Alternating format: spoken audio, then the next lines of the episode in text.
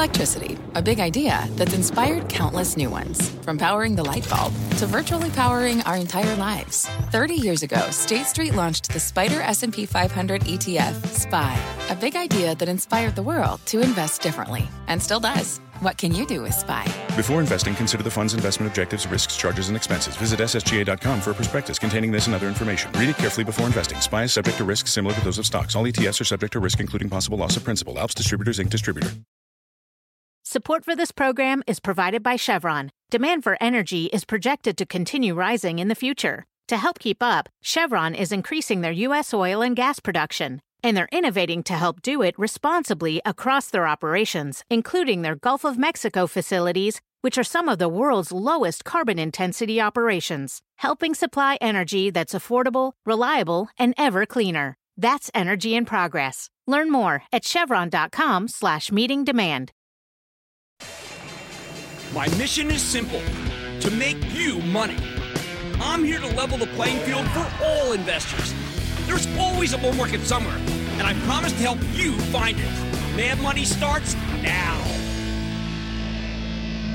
Hey, I'm Cramer. Welcome to Mad Money. Welcome to Cramerica. Other people want to make friends. I'm just trying to make you some money. My job is not just to entertain you, but to educate and teach you. So call me at 1 800 743 CNBC or tweet me at Jim Cramer. Broken stock or a broken company? On a day like today, after an explosive rally yesterday with the Dow dipping 179 points, S&P declining 0.31%, and the Nasdaq down 0.21%, I like to look for a particular kind of damaged merchandise. Stocks that have been hit, even though the underlying company's doing just fine. Why do I like broken stocks? Because most people prefer to chase what's hot in the hope that they can get in on the next big thing. Not before it's happened, but while it's happening. And hey, who doesn't want to be riding the next hot stock like a Lululemon or TJX that are finally getting the acclaim they deserve? But the problem with hot stocks is that you're often late to the party. The better approach? Find cold stocks of once hot companies that could ignite again. That way, you could potentially enjoy the whole run. In other words, find broken stocks of intact companies. What does a broken stock look like? Let me give you the quintessential example. Nearly two months ago, President Trump decided that Amazon was paying too little to the post office for its distribution.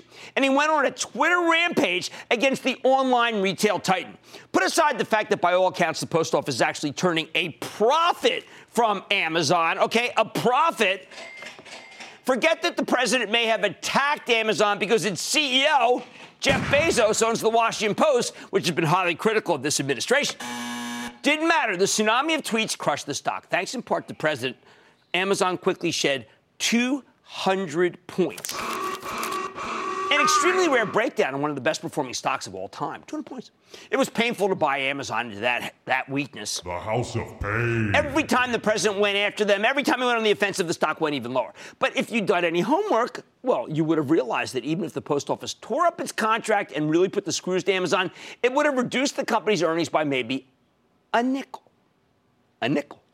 I remember telling people when I was on vacation that they had the buy, buy, buy Amazon, that my charitable trust, which you can follow along by joining the ActionAlertsPlus.com club, was picking it up every time the president tweeted. Hardly anyone wanted to listen. People were too afraid. And then what happens? Amazon reports the single best quarter of the year with a dramatic 43% increase in sales. That's right, 43%. It was the perfect example of a broken stock, not a broken company. And the darn thing bounced back with a vengeance. Sometimes these gains can be fleeting. You got to act pretty fast. We had Take Two Interactive on the show last night. A week ago, the video game publisher reported, and its stock immediately shed seven points because one of his titles was late and another had some weakness. But if you just waited a few minutes on the conference call, CEO Strauss Zelnick announced a fixed date for the release of Red Dead Redemption 2, an eagerly awaited title that had been delayed multiple times. The stock quickly made up those seven points and ultimately tacked on three more. That's how big this game will be. After Grand Theft Auto, I could argue that Red Dead is the most important franchise. Okay, how about something that you can still act on? Last night, we heard from the CEO of International Flavors and Fragrances, IFF, a longtime Cramer fave.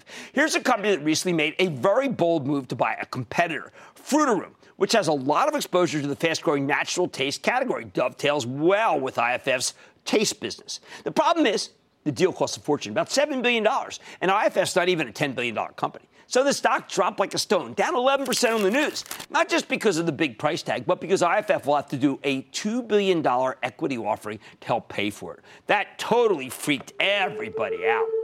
If you already own international flavors and fragrances, oh boy, you took a real beating here and you got my sympathy. But if you don't own it, you've got my opportunity. This deal should be hugely additive to the earnings next year, which means IFS is, IFF is a classic broken stock of a healthy company.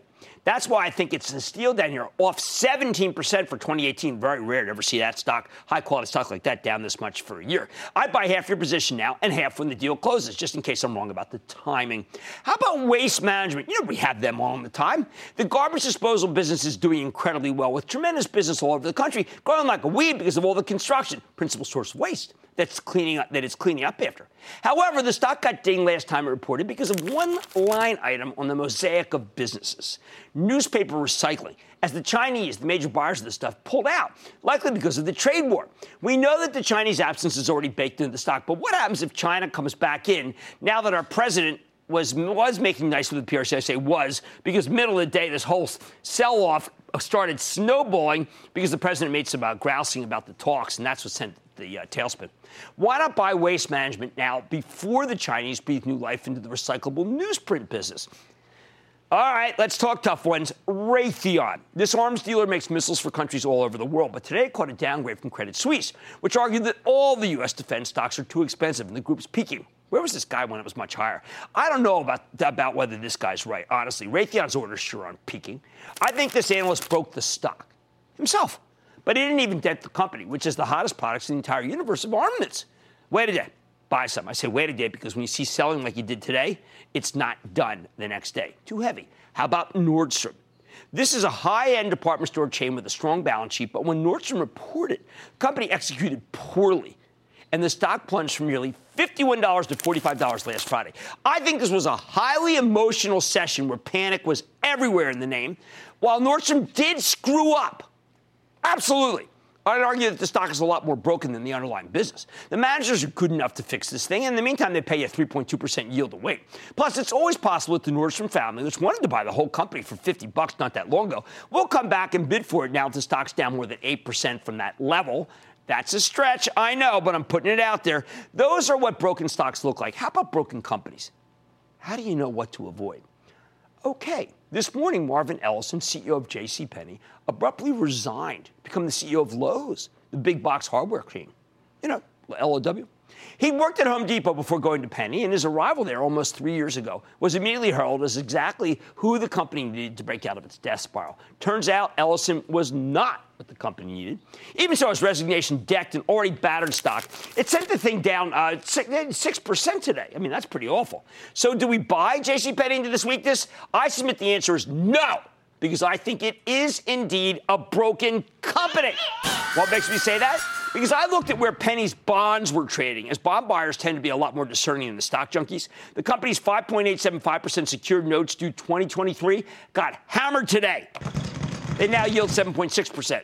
Its unsecured notes, the 8.625s due March of 2025, were annihilated and now yield an astoundingly high 11%. Those are total red flags, suggesting that Penny's actual survival might be at stake. Remember, in Cramerica, we're looking for the stocks of very good companies that might have made a misstep or gotten downgraded or simply mispriced because of emotional panic selling. The bottom line we don't want the stocks of companies that are genuinely in peril. As long as you know the difference between a broken stock and a broken company, I think you can do very well for yourself by searching for unjustly marked down merchandise like IFF, like Raytheon, like Waste Management, like Nordstrom. But don't buy all at once and recognize that broken stocks rarely turn on a dime. When they do turn, though, they turn with a vengeance. Let's go to Gregory in California. Gregory. Hey, Jim. How are you doing today? Happy I am Tuesday. having an okay day. How about you? Oh, I'm doing okay. I'm doing okay. It wasn't uh, too much fun today in the market. I'm calling about a stock uh, company called Baidu. Ticker symbol is B-I-D-U. You know, they were on their way all the way up to 300, and I thought I'd missed them. And then this weird thing happens on Friday. One of their chief executives steps down, right. and they drop that. a whole ton. And I'm thinking this might be an opportunity to get in. So I get in and then they've just kept on going down. They haven't seemed to benefit from any of the announcements uh, that seemed positive. What well, not yet, Gregory, but let's give this some time. Baidu and Alibaba, are, and Baozun as a secondary, uh, are the uh, three names that I, uh, I endorse from China, and I don't think you should buy them all at once because they're wild traders. But Baidu, Baozun, and yes, Alibaba all make sense to me. George in New York, George. Yes, Jim. Thanks for taking the call. Of course. Um, and thanks for the action um, alert guidance uh, and also your recent review of the uh, new thing, the cloud based uh, companies. Oh, the, really... the, Cloud Kings. I got to focus on them again. What's going on? Question is based about uh, coherent stock. Uh, it ran up to 320 in January. Uh, first quarter missed or made it in terms of uh, revenue missed on earnings by 12 cents, but now we're down to like 170 from a 320 right. high. And I'm wondering whether or not there's any gas left in this tank or you know, I, look, I candidly, ever since uh, JDS Uniphase, boy, does that ever date me? I have had an aversion to the uh, laser business and photonics businesses. So I am not going to be the guy who's going to recommend that stock, even though I see it is down dramatically and now finally has an inexpensive price earnings multiple. All right, know the difference between a broken company and a broken stock. You can make a lot more money if you buy a distressed stock of a solid company. Oh man, tonight, whether it's air, ground, or rail, the transports move our economy. Oh, with freight costs rising, could it be the time to ride the rails? I'm going to sit down with Union Pacific, find out what's ahead. Then oil hit fresh highs today, taking some of the market by surprise. Tonight, I'm revealing why you could have predicted the move months ago. And Micron Technology shares soared today after news of its $10 billion buyback and robust business. But is there more upside ahead? I'm sitting down with the CEO, so stick with Cramer. Don't miss a second of Mad Money. Follow at Jim Cramer on Twitter. Have a question? Tweet Cramer. Hashtag mad tweets. Send Jim an email to madmoney at cnbc.com or give us a call at 1 800 743 CNBC. Miss something? Head to madmoney.cnbc.com.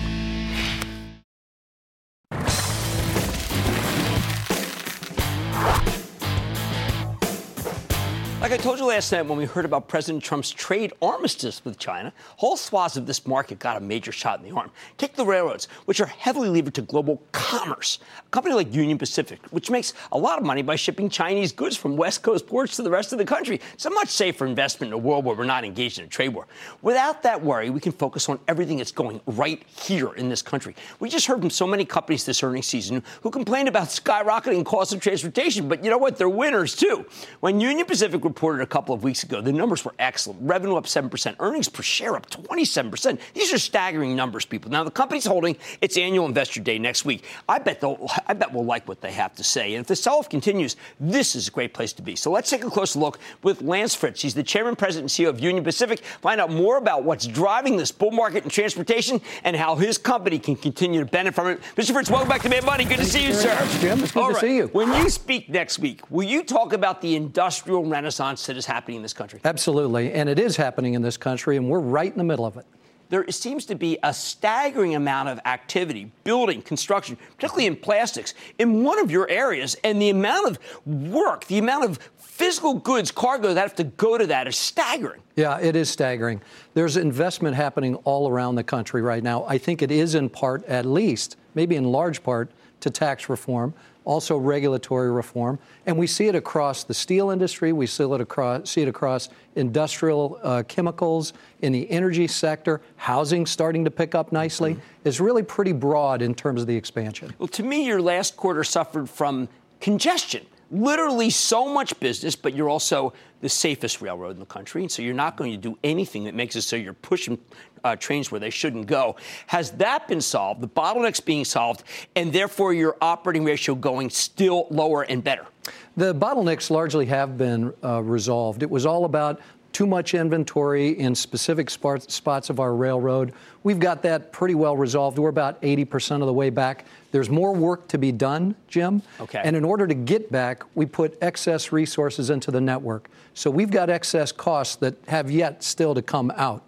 That's our work that's ahead of us. Now, you are hiring, but at the same time, you're letting people go. But it seems like it's management that lets go. This is a nice twist, twist on capitalism, and it's regular workers that are getting hired. Pretty much that's right. We've, we've taken our, our overhead structure, our administrative uh, burden, if you will, and streamlined that so we can make decisions faster.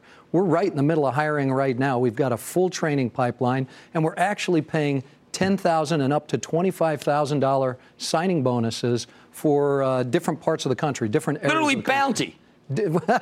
I wouldn't call it bounty. Right. I'd say trying to find the right people for the right job. Fair enough. Now, we hear from many of the companies, recently just Campbell Soup uh, last week in a dismal quarter. Freight, freight, freight. But when I think of the rails, the rails are a relative bargain versus trucks. Mm-hmm. Is there any way uh, that maybe these companies who didn't think twice about it can realize that, that you can compete against the trucks, that maybe they're not spending their money right? That's absolutely happening as we speak. All of our markets that are truck competitive, and there's a fair number of them, mm-hmm. we're seeing more demand in those markets. Our domestic intermodal product is seeing a lot of demand. It's growing well. We're seeing pricing opportunities in those areas. And we are seeing more customers come to us looking for solutions, ways we can help them with this very tight truck market. And we're in a sweet spot for that. Actually need more salespeople? Because the story is such a good one. Getting price, productivity, top line growth, excellent service, product, as you like to say. It's not a commodity. To me, it's a story that you should go to every one of these manufacturers who says on their conference calls, we have freight costs, and you can lower them. Yeah, I totally agree. It sounds like we're doing it right now, so I hope they're all watching. but we do. We have an excellent commercial team. They're doing a great job. They're deeply engaged in every state and all the industries that we serve. Now, uh, the, well, the next hot button on trade is NAFTA. Man, mm-hmm. I know that we have a truce in China right now, but NAFTA, you guys have done fabulous. I mean, you really are the train hubs out mm-hmm. of Mexico. Mm-hmm. Are you worried about the peso being so low that the president cannot be happy? Are you worried about the huge amount of oil? Autos that come from Mexico that are really your sweet spot because autos in America haven't been that good. Yeah, I am worried about NAFTA just overall, right? Okay. And what concerns me right now is there seems to be this idea that we've got to race to a deal. Yeah. And if we can't get it done soon, we're going to have to pause for a while. And that strikes me as an unhealthy place to be. I think we've got trading partners in Canada and Mexico who want to modernize NAFTA. We've all got good ideas about it. I think there's a path forward to success for all of us to win, and that's what I want to have happen. You, you say we've all, but does that mean that you've been a seat at the table? Have you spoken to the president about this? Uh, I have not spoken directly to the president about this, but I've spoken to his administration. And we've made our interests plain, which is uh, the, the inextricable links, the tight links between our trading economies, the fact that NAFTA is a trading bloc right. is positioned to win globally, and what we need is more markets available to us, not fewer. So we're talking about let's modernize the things that make sense, right? Right. The dispute resolution system really does need to work a little better. Uh, we really do need to modernize around e-commerce and intellectual property. There's a couple of other elements. Uh, but I think there's a clear path to win, and, and, and I think it can happen. All right, one last question, Lance. I know everyone's very excited about the financials, and I don't blame them because that's what this show's about. But you have bought back, you had 946 million shares in 2012. Now you're 776 million. Mm-hmm. 22% increase in the dividend. You uh, That's $1.25 back then versus 261. Just bought back 9.3 million. You know, uh, honestly, what is everyone hoping for? I mean, given the fact that there is absolutely a lot of buying going on already. Yeah. Well, Not enough? Well, I, I, think what our shareholders are looking from us is keep up this excellent service product and experience for your customers. That builds long term value. Keep being the safest railroad in North America. That builds long term value. And make sure that you're investing in the railroad so that you generate a great return. After that, it's our money and we want it, whether it's dividends or buybacks, and we'll behave appropriately. But you do have a lot of room with your investment grade, which I know you care about, mm-hmm. to be able to recapitalize, actually recapitalize the darn railroad if you want to. Yeah, we actually took our old guidance off the table, which was uh, debt to EBITDA of about two times ish, little uh, approaching it. And at our investor day, we'll reveal what we think the right capitalization for the company is. Now, you are in the sweet spot also for the Permian for mm-hmm. oil. Mm-hmm. Uh, can it continue? Uh, Schlumberger saying, you know what, we're really pumping all we're going to get out of this country. Well, it seems pretty incredible the growth rate that we've seen, right? The Permian right now, I think, is producing in the neighborhood of uh, 4 million barrels a day. Yes. And growing. Double from just a few years ago. It's, it, it, it's not obvious to me where that peak is. I think it gets driven by oil price Right. and the ability to move the oil to market. Well, it's a remarkable time, and uh, if the market comes down, it's Union Pacific ahead of the analyst meeting, just Union Pacific in general. That's Lance Fritz, Chairman, President, CEO of Union Pacific. I hope you like what you heard, because I sure did. Mad Money's back after the break. Coming up, to find the latest fashions, should you be checking your phone? Cramer sits down with a CNBC disruptor that's expanding the wardrobes of millions. a subscription to fashion where women could have a closet on rotation, have unlimited possibilities of what to wear. and doing it in style when Mad Money returns.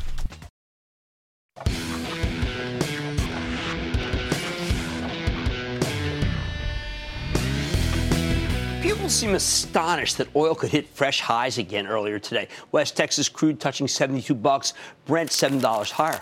But the logic behind the move was plain to see, even if the price of oil rolled over near the end of the day. You got it less than a month ago from the smartest person in the business, Paul Kibsgaard. He's the CEO of Schlumberger, the oil service giant. When Schlumberger reported, Kibsgaard told us that supply and demand were finally in balance. Yet global crude stocks were well below their five year average. That, he said, meant oil could start to move up smartly very soon, given that demand was now running up 1.5 million barrels over last year. Sure enough, that's exactly what happened. More important, Kibsgaard talked about how the dr- dramatic underinvestment in global E&P activity, that's excavation and production, had at last taken its toll, with countries like Angola, Mexico, Malaysia, Indonesia, and China experiencing, and I quote, notable year over year production declines. In other words, these countries need to spend a lot more on drilling, or else their output will keep falling. Excuse me.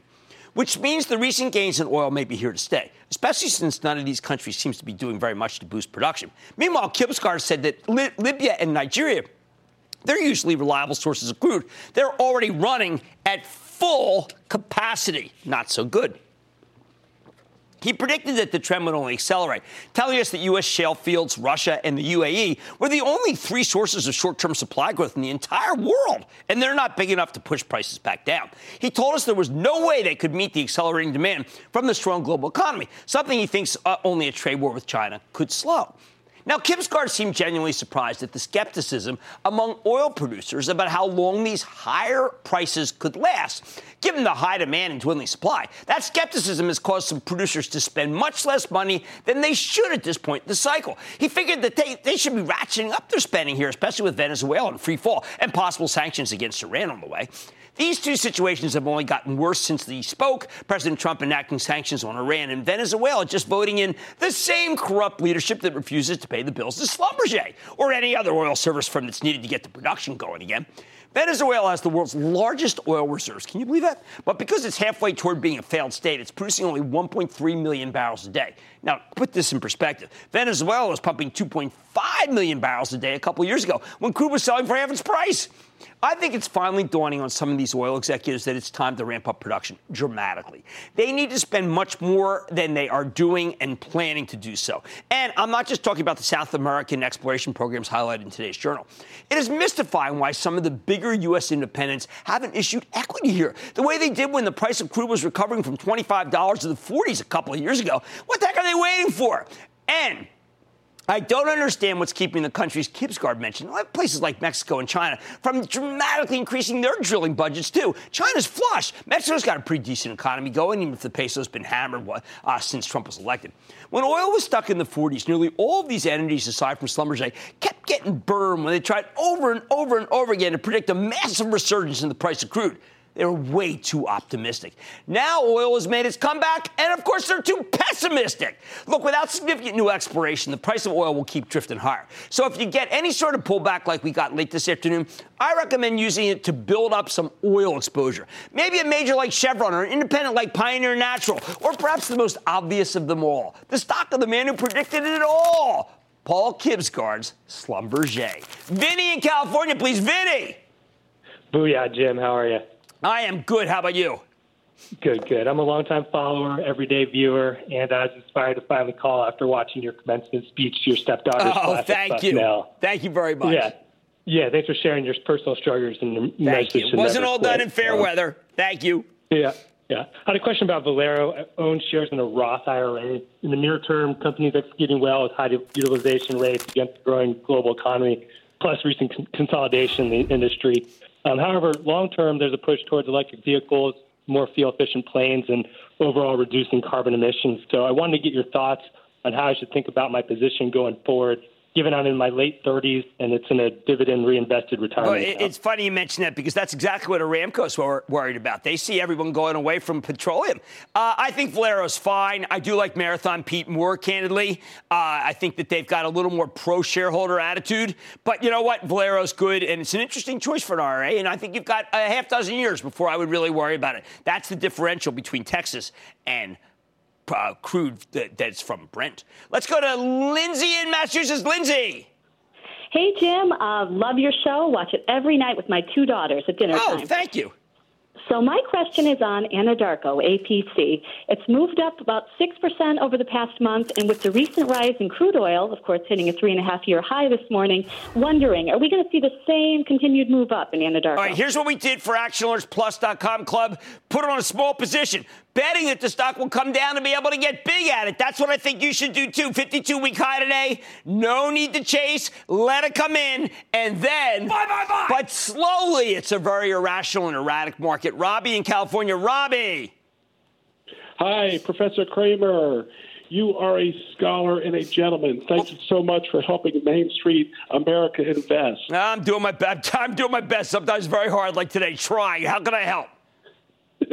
I got real lucky and bought Andeavor, ANDV, and Marathon Petroleum, MPC, two days before their merger was announced. Nice. I want to incre- I, I want to increase my investment. My question is, should I buy more Marathon or should I buy more Andeavor? I Thank actually you think you should buy the Marathon. I, I don't want to be in. Uh, I, I, I just after what I saw with NXPI, uh, which is really not that analogous, other than the fact that when you see what happens when a deal breaks down, I can't take it. And I think that what matters to me is the Marathon Pete guys are fantastic. MPC, bye bye bye.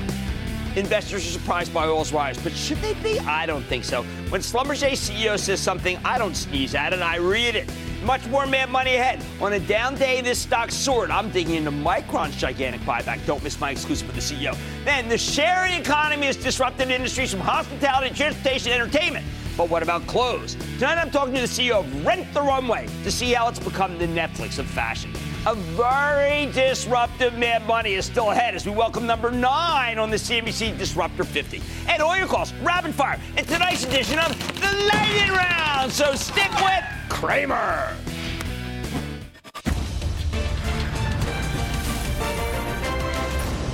Tomorrow, kick off the trading day with Squawk on the Street. Live from Post 9 at the NYSE. There are oh, any number of antitrust scholars who conceivably. That's usually what I have. To You making calls on face? You think I have any original thoughts? It all comes from. I didn't say that. tell. Hear it and say it. Yeah. Come on. Come on.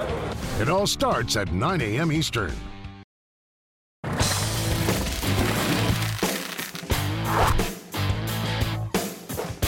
In a down day, did you see the stock of Micron today surging $3.55 or 6.4%? If there was any doubt that this company has changed its stripes, I think management put it to rest at their analyst day yesterday, a remarkable meeting. Remember, Micron makes DRAMs, dynamic random access memory uh, chips, along with flash memory, two basic building blocks of technology. These businesses are booming, but because they're widely and incorrectly considered commodity products, meaning it's supposedly easy for competition to come in, build some new factories, flood the market with some new supply, destroy pricing. There's been a ton of skepticism about the story. Many investors refuse to believe that Micron's business can stay this hot. They figure the earnings have to collapse. And to be fair, this is how it's played out in the past. That's why even after this remarkable run, with the stock up nearly 90% last year, over 40% for 2018, Micron still sells at an absurd 5.2 times earnings among the cheapest stocks in the S&P. But this time, the company's telling a very different story. These chips have gotten a lot more complicated. Management is adamant that their comp- competitors can't just flood the market with new supply overnight anymore. So yesterday, Micron took a meat axe to the bear thesis. The company boosted its guidance for the next quarter, and more importantly, they announced a monster $10 billion buyback, roughly 15% of the share count. You don't get that unless you think your stock is too darn cheap. Do not take it from me. Let's go to Sanjay Mehrotra. He's the president CEO of Micron. Get a better sense of where his company's headed. Mr. Mehrotra, welcome to Mad Money. Honored to have you, sir. Thank you. Please have a seat. Okay, Sanjay, let, us get right to it. Uh, $10 billion buyback. Uh, 50% of annual free cash flow going uh, to the shareholders. Uh, remarkable. How can you be this confident? Well, Jim, when we look at the market trends for um, um, DRAM memory and right. flash, and all the applications, whether it is your smartphones or data centers or autonomous vehicles for the future, the demand trends are strong. And very importantly, Micron is really executing well. Micron, eh, the new Micron is absolutely focused on accelerating its technology lowering its cost, building high value solutions, and we have produced great results over the course of 2017 and 2018, and we are very optimistic about our future as well. But you're humble. You say that you weren't where you wanted to be, but now you're getting there. You even talk about a competitor that you think is doing a better job, but you're going to be able to catch them. What makes us think that the competitors can't flood the market, as I just said? Because let's say you call Martin Anstice and uh, you, you call uh, Applied Materials, you, you call uh, Lam Research you say, okay, guys, I need all the machines in District Dickerson that we can get. Uh, they can't do it, right? You know, you look at the industry, look at the capex as a percentage of revenue that has been spent in the industry over the course of last several years. You see, it's around 30 percent. Right.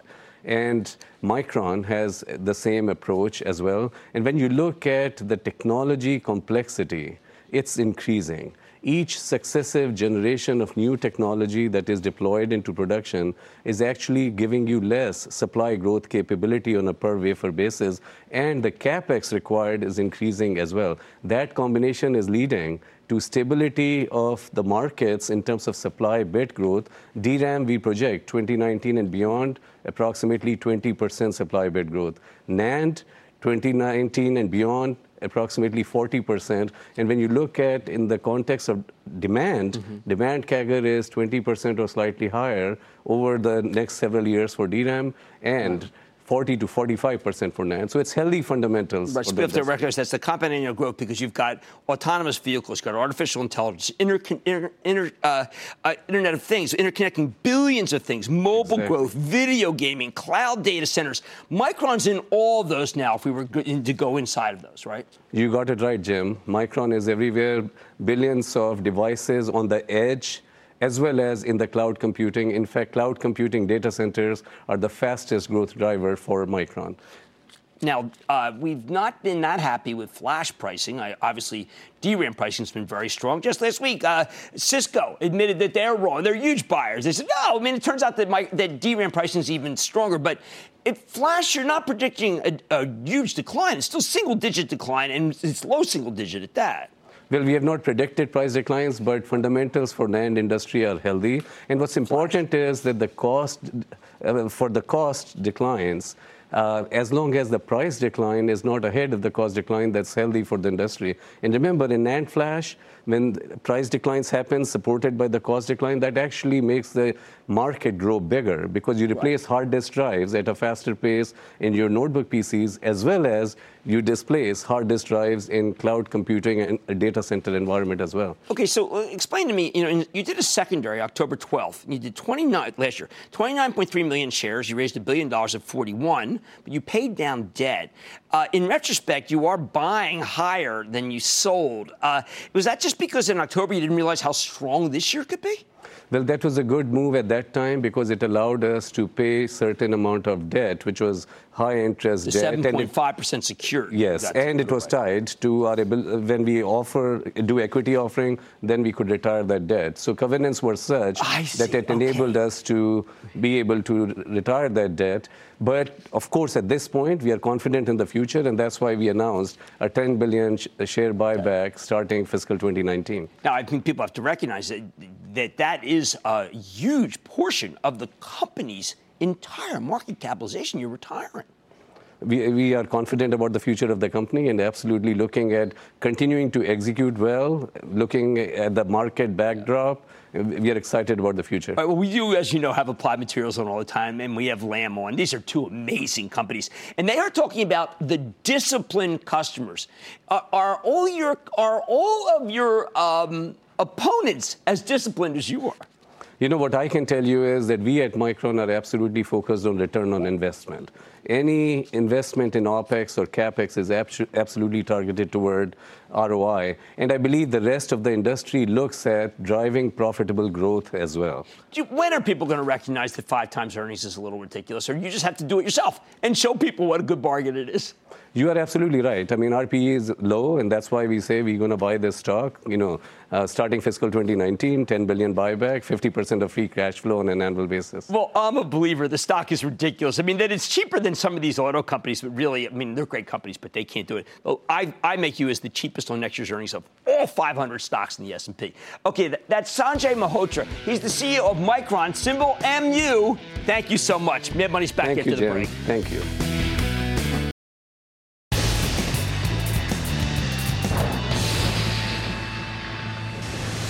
It is time. It's time for the lightning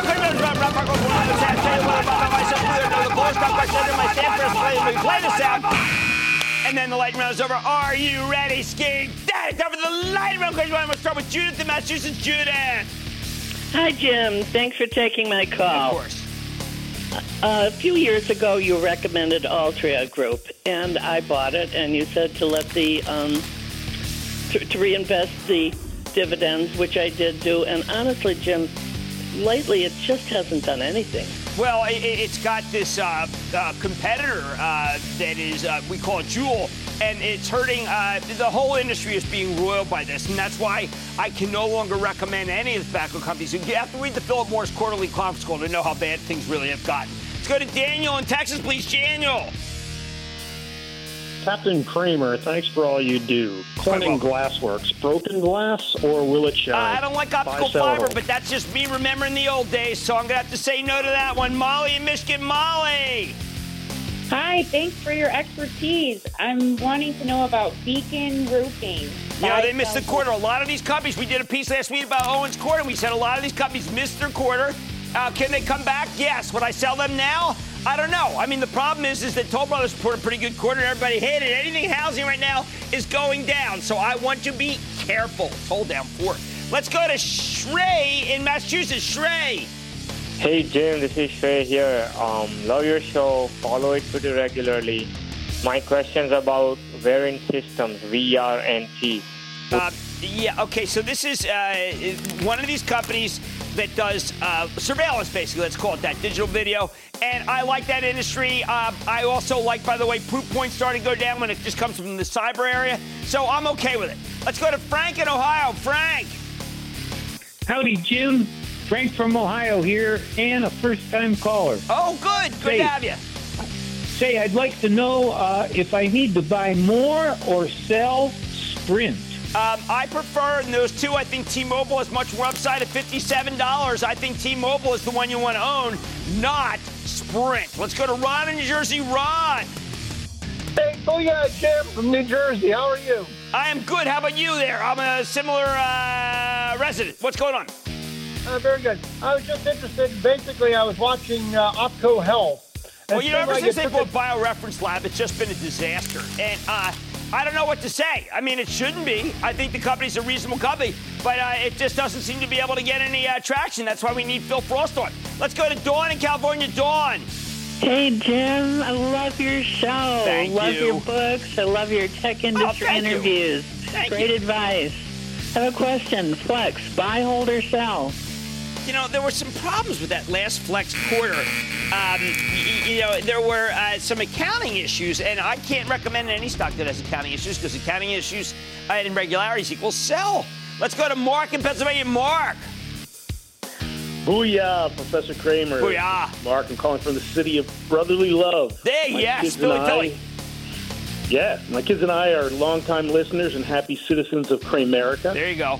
I wanted to get your thoughts on a stock I've had for a position in for a while, and until recently, it had been going sideways, and until recently, um, started acquiring debt.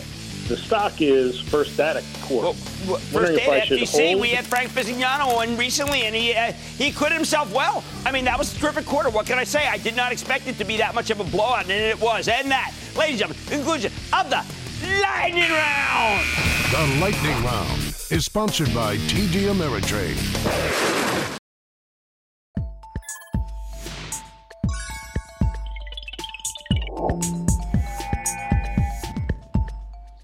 We're always searching for game changers, for revolutionary companies that can upend entire industries and do something good socially, too.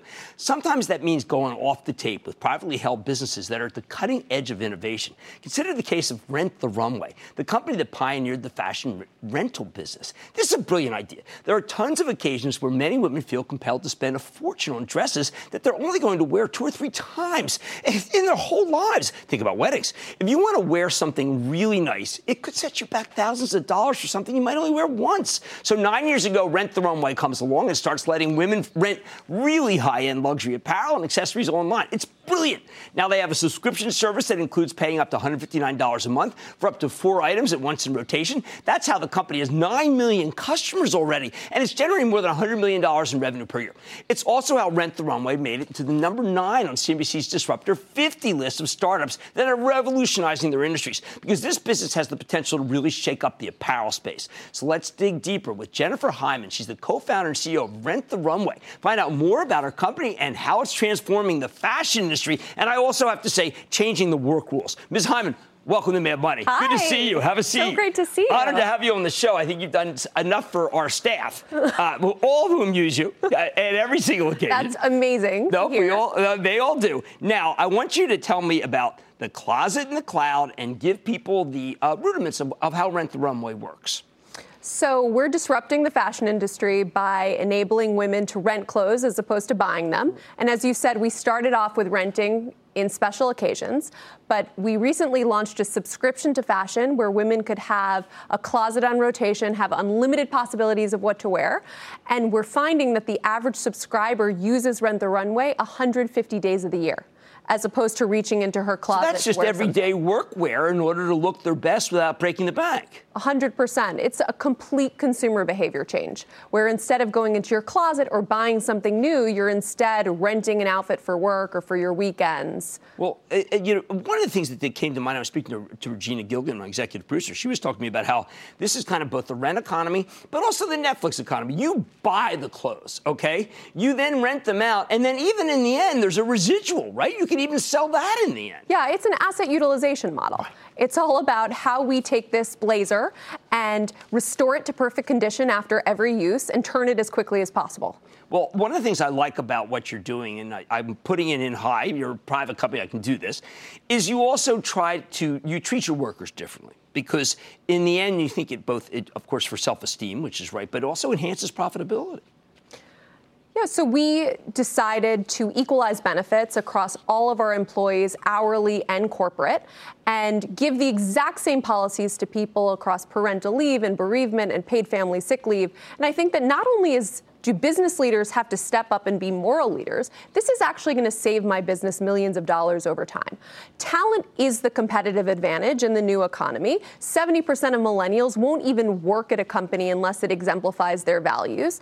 And unless you're actually treating your talent so you don't have to pay for constant new, you know, acquiring new talent, training them, the costs of attrition, those are much higher costs than actually just equalizing benefits. Why don't more people know that, candidly? Why don't they know it? I, I actually don't know because when we talk when we thought about this financially it makes so much sense financially i think that it's a matter of someone stepping up and doing it because so much of business is about pattern recognition and right. copying what others have done all right, so talk to me about uh, which of the subscription models that people like. Why one? Why would someone go for the more expensive? And also do it in terms of not just demo, uh, demographics, but also size of space in someone's apartment. Right. So, one of the reasons why I had a vision for the closet in the cloud is that every single person around the world has this storage facility in their bedroom, and we call it a closet. And 80% of the stuff in that storage facility is worn three times or less in its lifetime. So there's an enormous amount of waste and kind of financial um, value that we're placing in things that we don't use. So the idea here is to completely save people thousands of dollars a year by nature of giving them 150 days of the year they could just have new stuff and new variety. And of course, be giving them access to the real designer product that they wouldn't have been able to afford anyway. But you at the same time have a bit of a take no prisoners attitude, TNP, because you really would prefer for retail to really kind of go away as a, as a way to be able to buy because it's a very inefficient way to clothe yourself. Okay, people should think about their closets like they think about a stock portfolio. There are things you want to invest in. You make those investments, and those are your blue chips. So you should invest in a great pair of jeans and a great cashmere sweater. You should have things that are higher quality that last. But for everything else, you should just have that on rotation and have the ability to take risks and constantly have newness and variety. And that's a subscription. And yet, and people heard, I mean, we went over the numbers, how many people, I mean, this is rapid acceptance, but you've decided to go some brick and mortar? Good? So the brick and mortar is if the closet is in the cloud, the stores become your dressing room. Right. So we power with technology that you could go into the store, drop off things you've already worn, take things off the shelf, and leave without paying. So we've basically legalized shoplifting in the store. And it's this magical experience for women to be able to have um, a really convenient way to get something new. Well, you, you're too modest. You've revolutionized a lot of things. And that's why I think you can have just an incredible run for Rent the Runway. That's Jennifer Hyman, Rent the Runway co founder and CEO. I, I love this story. Mad Money's back after the break. Thank you so much. Thank you.